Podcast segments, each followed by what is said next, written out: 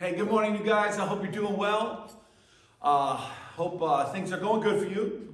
Thank you for uh, tuning in and uh, joining us for the Word of God. We're talking about All In, and uh, we've been in this uh, book, First John, for a while because we're just marching through it really slowly. And John is prompting us and challenging us and and, and pushing us to explore more and more of not only who God is, but but the truths of God and how they apply to us as we live on this planet. Uh, to really live like Jesus in a world that isn't. And, and, and this is a difficult thing. And one of the things that John keeps pointing out is this idea of love. Love. He ties love into everything that he's saying, that in the midst of whatever's going on, good or bad in the world, we're to love God's way.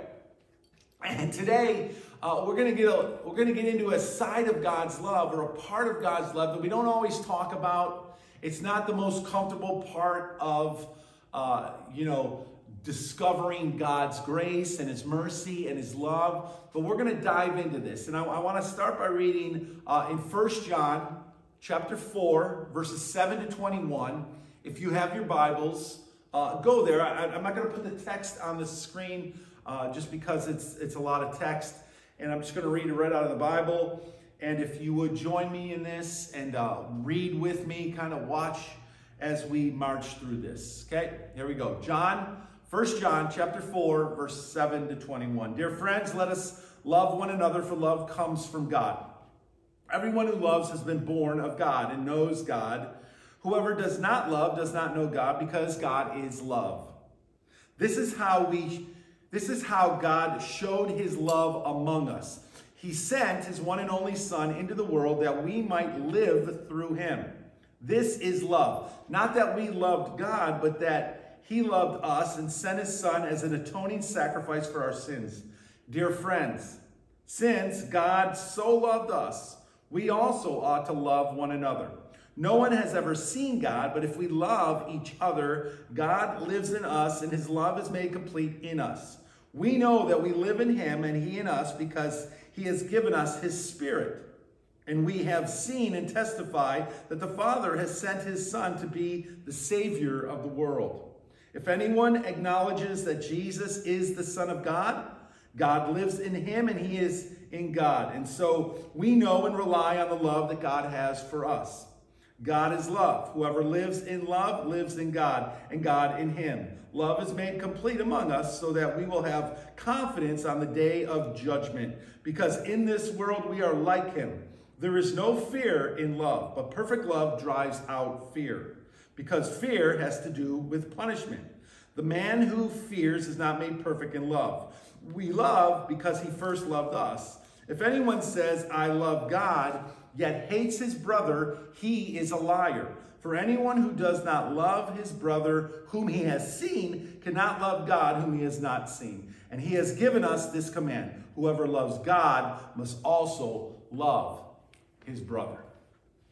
Powerful, long, tricky passage about God and his love and what he expects out of us we're going to dig into that right now. Let's pray. Father, we pray that you would open our hearts and our minds to your word, to your truth, God, that, that you would speak to each and every one of us about this great, great love of yours. That we would see it today, maybe in a way that we've never thought about it, but that we would learn to appreciate your love in every flavor that it comes to us. God, we love you. We pray that you'll move in our hearts today as we open your word in Jesus' name. Amen. Amen.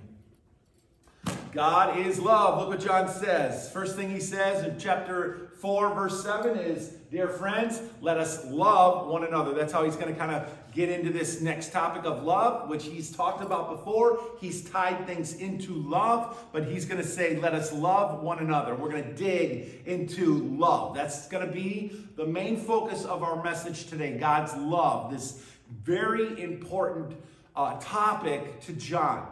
That, that the readers in Ephesus, the, the churches all around Ephesus, that they understand what this love is all about. And we're going to dig into it from an angle that we typically don't talk about love. Okay, we're going to we're going to kind of approach it from another side. And I hope it will challenge us and push us a little bit today. We want to go into this like we want to go into God's word every time with eyes wide open. Eyes wide open, right? Like 360 degree view of what's going on, of what God is about and his love is about. Not through the binoculars that we typically look with this narrow view of God's love, this uh, feel good side of God's love that everybody wants to like hang on to and grab onto and, and talk about and sing about, like this mushy love, but, but both the sunny side of God's love and what we would consider, uh, to steal a, a, phrase from a popular record, uh, the dark side of the moon, right? We want to look at the dark, the other side of God's love. Um, in the know. We want to be in the know of the dangers that lurk, that, that John has been talking about, right, throughout his letter, right? The antichrists the false teachers, the evil spirits, demonic agendas. Like, as God challenges us in this world to love, we're surrounded by all this, this negative stuff and this dark stuff. Knowing that there is an evil side on the earth that is against God and that is against us, but John still calls us and God still calls us to love. Also, we want to approach this with our eyes wide open in the know of God and his word, not just know what's out in the world and what's we're up against, but, uh, but also a better understanding of his word and his truth and his spirit and God's purpose. God's purpose. And that's an interesting word, purpose. Because, because something uh, reminded me this week about this, this idea of purpose. Everyone is looking to find their purpose, right? You hear people talk about this. We even preach about this. You hear this from the pulpit. Find your purpose. Find your purpose and, and get busy doing your purpose. We hear the world, the world say, do you. Like, do you. You just do you. You do you, you do you, you, you, whatever that means. Do you.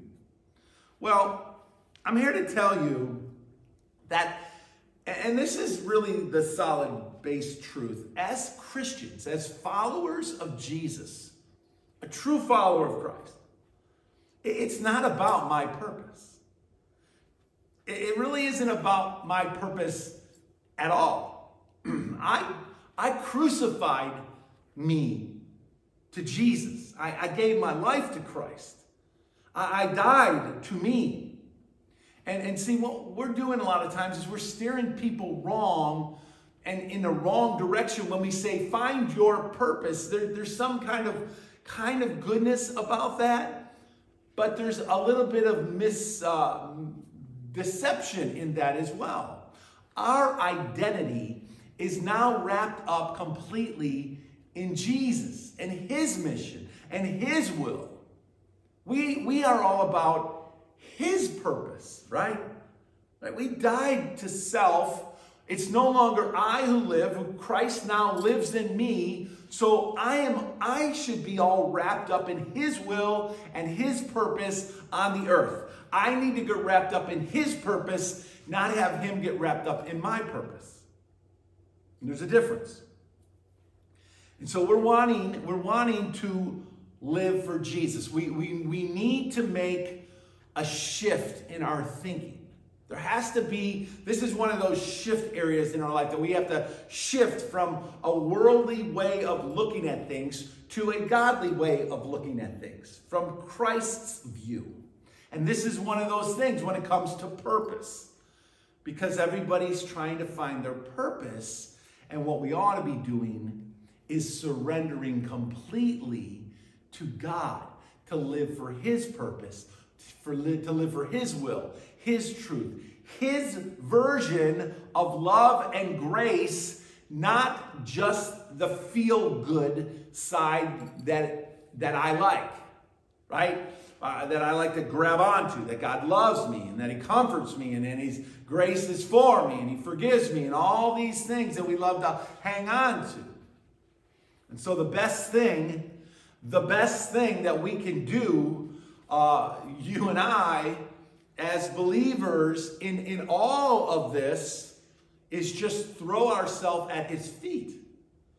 Like just throw yourself at the feet of Jesus. That is the best thing that we can do. Just surrender in worship to him. My allegiance is his. I'm here to serve him. I'm here to carry out his mission and his purpose. God, use me however you want. And we, we throw ourselves at the feet of Jesus. And if we'll do that, we, we won't be alone in that. We will not be alone in that. Mary, in the Bible, Mary sat at his feet. In the scriptures, a sinful woman of the, at the home of Simon anointed Jesus' feet. A man that Jesus cast demons from came back and sat at his feet. A Samaritan guy, remember one of the ten who had leprosy and nine went off, but the one came back, came and fell on his face at the feet of Jesus. Peter came and fell down at Jesus' feet. The Magi showed up and they saw the child and they worshiped him. They bowed down and worshiped him. A woman caught in the act of adultery came and sat, kneeled at his feet. And 16 times we find people at the feet of Jesus. And I think the encouragement for us is we should join them right there at Jesus' feet. That's a good place to be, at the feet of Jesus. Now, Charles Spurgeon, who is a, uh, a theologian, points out that at the feet of Jesus is not just a place, but it is a posture. It's not just a place that we should go to the feet of Jesus, it is a posture that we should go with, right? A posture that says, Your will over my will. A posture that says, Your purposes over my purposes. Uh, where we humble ourselves under the mighty hand of God. Where we acknowledge that God alone, that He alone is God. He is the creator. He is Lord. He is Savior. He is Master and He is King. He is everything. And I, I am simply the work of His hands, created from the dust of the earth. Honored beyond belief to have a relationship to the one whose ways are perfect and whose love has no bounds, even if that means far more than I will ever understand or know.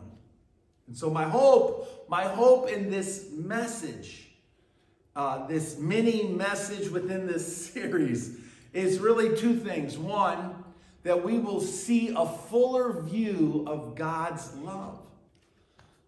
That we'll see his love for what it truly is fuller. Even if that means, uh, you know, being a little uncomfortable, getting a little uncomfortable, being a little antsy, maybe hearing something that maybe we haven't heard before, or, or looking at something from an angle that we, we haven't looked at before. Want to look at it like this most of what we look at when we walk through life is from like the, the side of the mountain, right? We go hiking, we're on the side of the mountain, we see this beautiful view. But it's only half the view. It's only half of it. And what, what, I, what I hope we will do today is we will make an attempt to climb Mount Everest.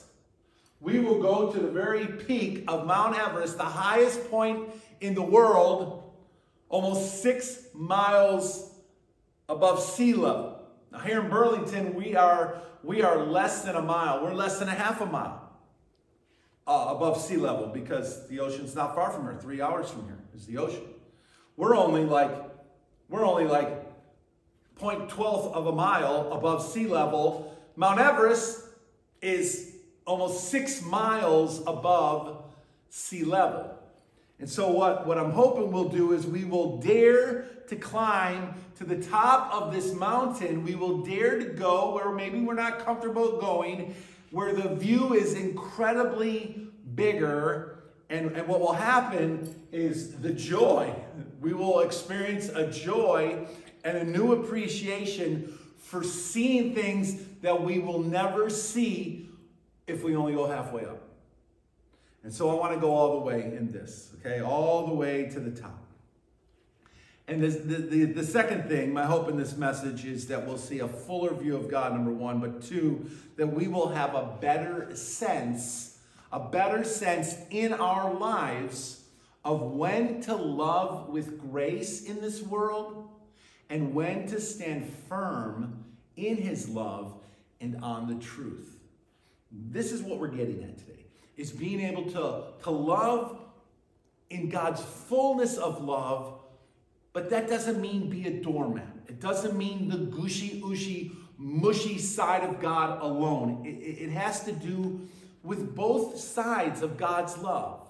The, the, the part we love and are comfortable with, and the part that is difficult and hard for us personally and for us to, to walk in as well. That we will be discerning about these things and decisive about these things because we live in a world and we live in a culture that needs to know the full picture of God's love and everything that that means. What we need is a healthy view of God and His love. Because a healthy fear of the Lord, a healthy fear of God, is the beginning of wisdom. It's the beginning of knowledge. It's the beginning of, of an expanded view of life and everything. And like sand at the beach, it could get a little uncomfortable. But we are going to press on anyway. Just like just like our, our, our kids, you know, our children, uh, we have to teach them. They need to understand that there is a difference between love and discipline, right? They need to see both in their life. They need to understand what love is when we, we hug them, but they also need to get spanked when they do wrong because discipline is love too. It's love correction and love. They need to, our kids, they need to, and we need to understand rewards and punishments. We need to understand blessing and cursing. These are biblical truth found in the scripture, and every human being needs to know these things the full scope of God and mankind. Like all of that God has for us, not just part of it. And so the test of God's love, or the test of God's presence in our life is love. That's what John is saying. The test of God's presence in us is love. Not partial love, but his love to the full. And here's the thing his love is far bigger than any of us think. Bigger than we know, bigger than we want to believe, and it will push you and me further than we want to go. God's love will push us out of our comfort zone. So let's make it our ambition. Let's make it our ambition to explore God's great love. Let's be explorers of his love and not afraid of what we might find as we explore. Because his love is huge. Oh, it's huge. Paul said, to uh, the Ephesians, this same group of people that John is writing to in Ephesus, the churches all around Ephesus. Paul said to them years before, he said, I pray, I pray that you, being rooted and established in what? In love. Rooted, grounded, and established in love, may have power together with all the Lord's holy people to grasp how wide and how long and how high and how deep is the love of Christ. And to know this love that surpasses knowledge, that you may be filled to the measure of all the fullness of God. The love of God moves in directions that we can't even begin to understand. And let me say, it's not all roses and chocolate kisses like most of us want to believe.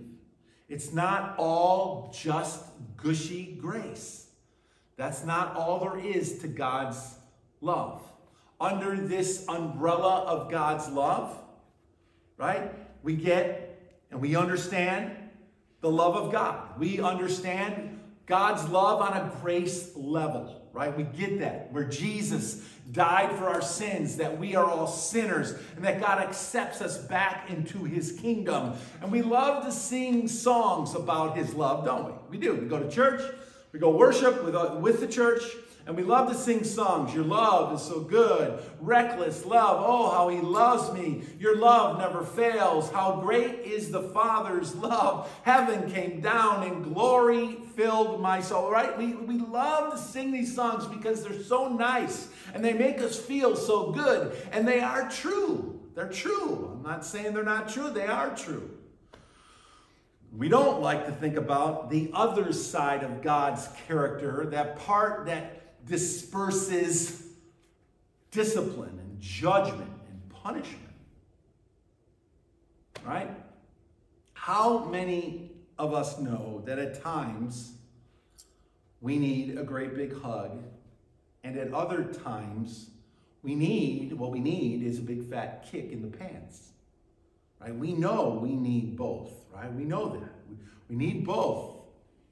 But one is far more fun the other, we don't even want to think about. Like, we don't want to think about the punishment that dad is going to give us when he gets home because we've been bad to mom. Like, we go hide under our pillows in the bed and he comes up with a belt or a wooden spoon, right? We don't want to think about that. We don't like that. It's no fun. We, would like to just avoid that altogether and block it out of our minds.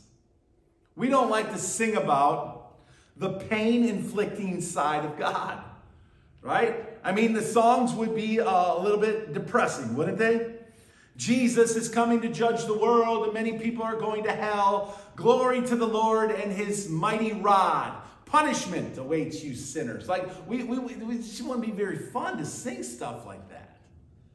So we don't. We don't sing about that. Why would we sing about that? It's not comfortable. And so we don't talk about it at all. And so we don't even think about it all as if it's not even there. And yet it is. The discipline, the judgment, and the punishment of God is tough. It's tough. But like it or not, it also falls into this category of God's love. God's love, discipline, judgment, and punishment. Could it also be God's love? We don't like to think so. We just don't want to deal with it. And so let me muddy the waters even more because we do spend 99% of our time talking about the good side of God's love, right? The gushy, the fun, the joyful, the feel good side. And since John, John in his letter, since John likes to shake things up, and this letter is designed to stir us up and to challenge the readers and to make us think, so, in the spirit of John, let's go where no man or woman would go on their own. And let's dare to go to the mountain peak and see all that God has in this category of love and probe into this love from an angle that we don't typically look at. Let me set it up like this, even though we have set it up for the last 10, 15 minutes. I want to set it up like this. How many of you know, think about this, how many of you guys know that there is a side of God that you do not want to mess with? Okay, think about that. We all, we all know this, right?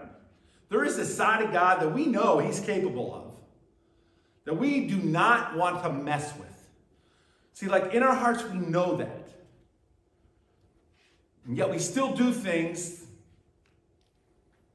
to push those limits, right? Kind of like our parents. They tell us don't do things, and we, we get as close to that line as we can get. It's kind of our human nature. Just get to the edge of that do and don't spot. Right? Push the limits as far as we can. We know, we know there is a side of God that we do not want to mess with, and, and we try not to think about that side of God because most Christians just want to kind of stay right here where it's safe, in His grace, in His glory, in the good stuff. But here's the problem it's that's not healthy. It's not healthy to only view God in that way. And it's not fair to the truth of God, right? The, the whole truth and nothing but the truth. It's not fair to the whole picture of who God is and his character. To just climb halfway up the hill and just see this view. Under God's big umbrella of love, there are things that God does not love at all.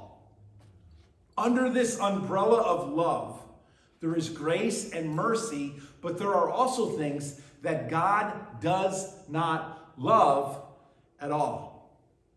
Things that you do, things that I do, the limits that we push when we know we shouldn't mess with that side of God. When we know that there might be, as the world would say, hell to pay we know we are pushing limits or doing things that we shouldn't do with our life, but we go ahead and we do them anyway, even though we know there are there's a side of God that we don't want to mess with. In Proverbs chapter 6, the scripture says there are six things that the Lord hates, seven that are an abomination to him. Think about those two words. Six things the Lord hates, seven, a seventh that is an abomination to him. And just in case we're wondering about the wording, the word hate is the word sine. And it means, it's in Hebrew, and it means not just prefer. Like in the New Testament, in the Greek, Jesus says, Unless you hate your mother and father and put me first, you can't be my disciple. In that text, this, the word hate means prefer. Jesus is saying, unless you put me ahead of your mother and your father, I have to come first. I have got to be the priority in your life. If you don't make me the priority and other things are the priority, then you can't be my disciple. That's what Jesus says. Unless you put me first, you can't be my disciple. That's not what it means in, in the Hebrew. In the Hebrew, this word is way more severe. It means to despise. It means kind of what we think when we think the word hate, right? To uh, despicable behavior. It means like the opposite of God's qualities. To hate, to despise, disgust. We would say we can't stand that or it's gross. Hate, disgusting. Hate. And, and, and, and, and unless we, we think that the word abomination means something else, it doesn't either. It means kind of what we think. The word is tubah. It means repulsive or detestable, disgusting. It means idolatry. Like it means to, to, to go against God in such a way that you are, you are putting disgusting things ahead of God. He says six things that the Lord hates, seven, a seventh that is, that is an abomination to him. And the seven things are a proud look, a lying tongue, right? Wicked heart, feet that run into evil, false witness, and a person who spreads discord among, you know, God's people. These are the things that the Lord hates. And we should hate these things as well. In Deuteronomy 16 22, the scripture says, You shall not set up for yourself a sacred pillar, some kind of idol, totem pole, which the Lord your God hates.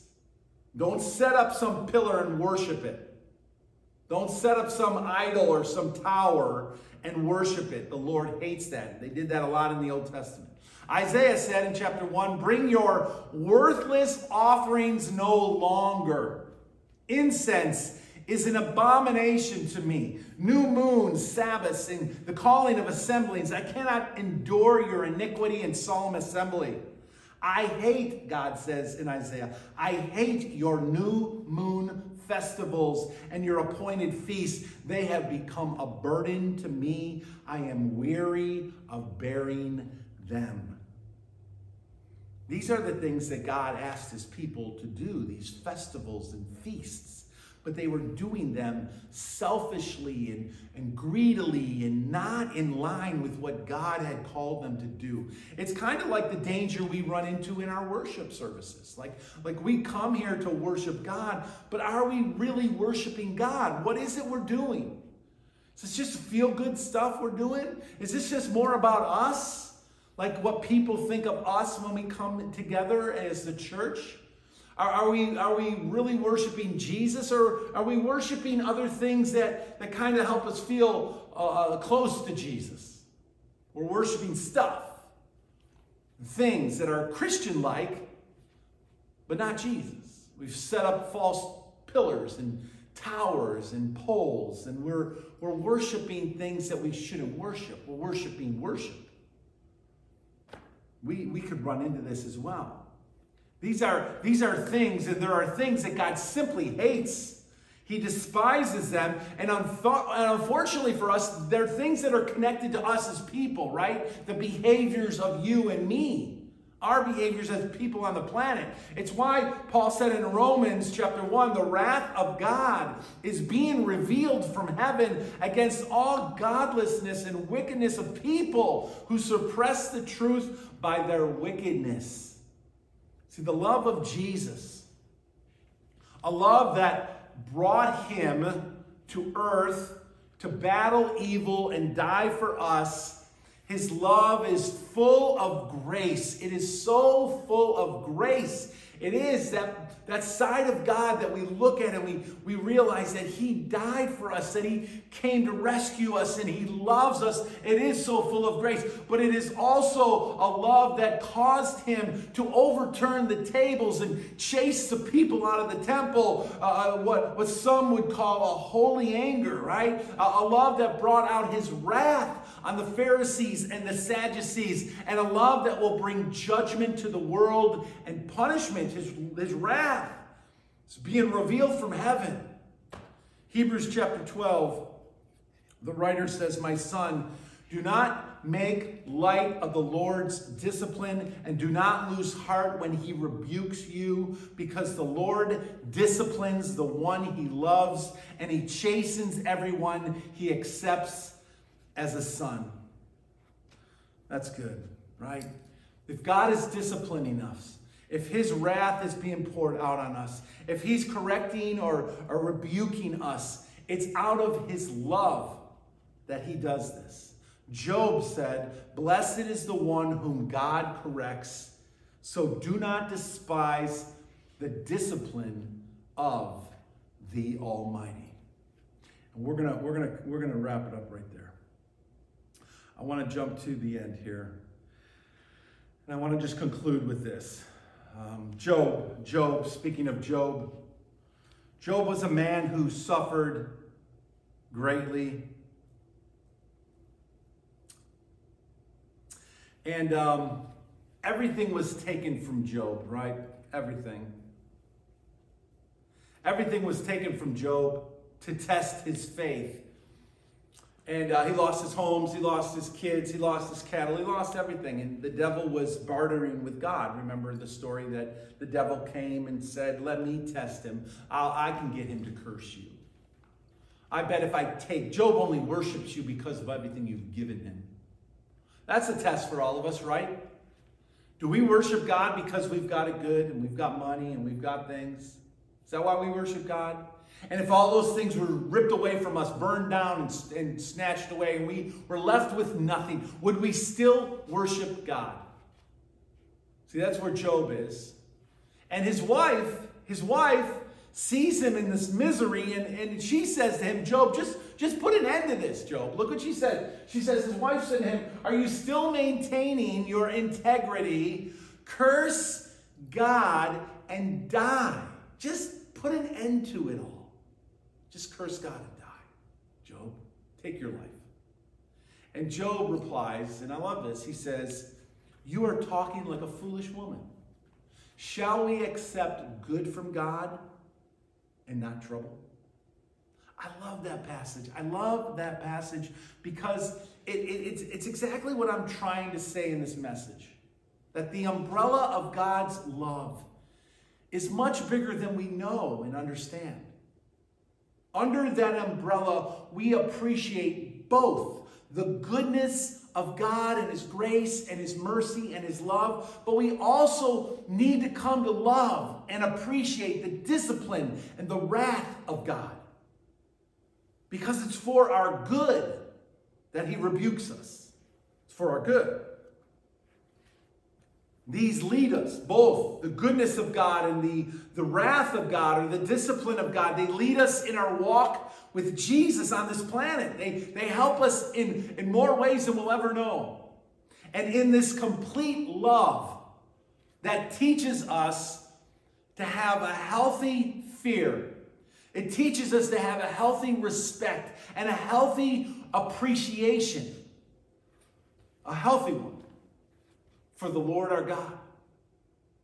When we, when we are willing to embrace not just the mushy, loving, teddy bear side of God, but the side of God that, that really helps us be better people, the side of God that disciplines us, the side of God that is a little wrathful and, and, and there's punishment involved because, because it's in correction that we get better, that we are purged and cleansed.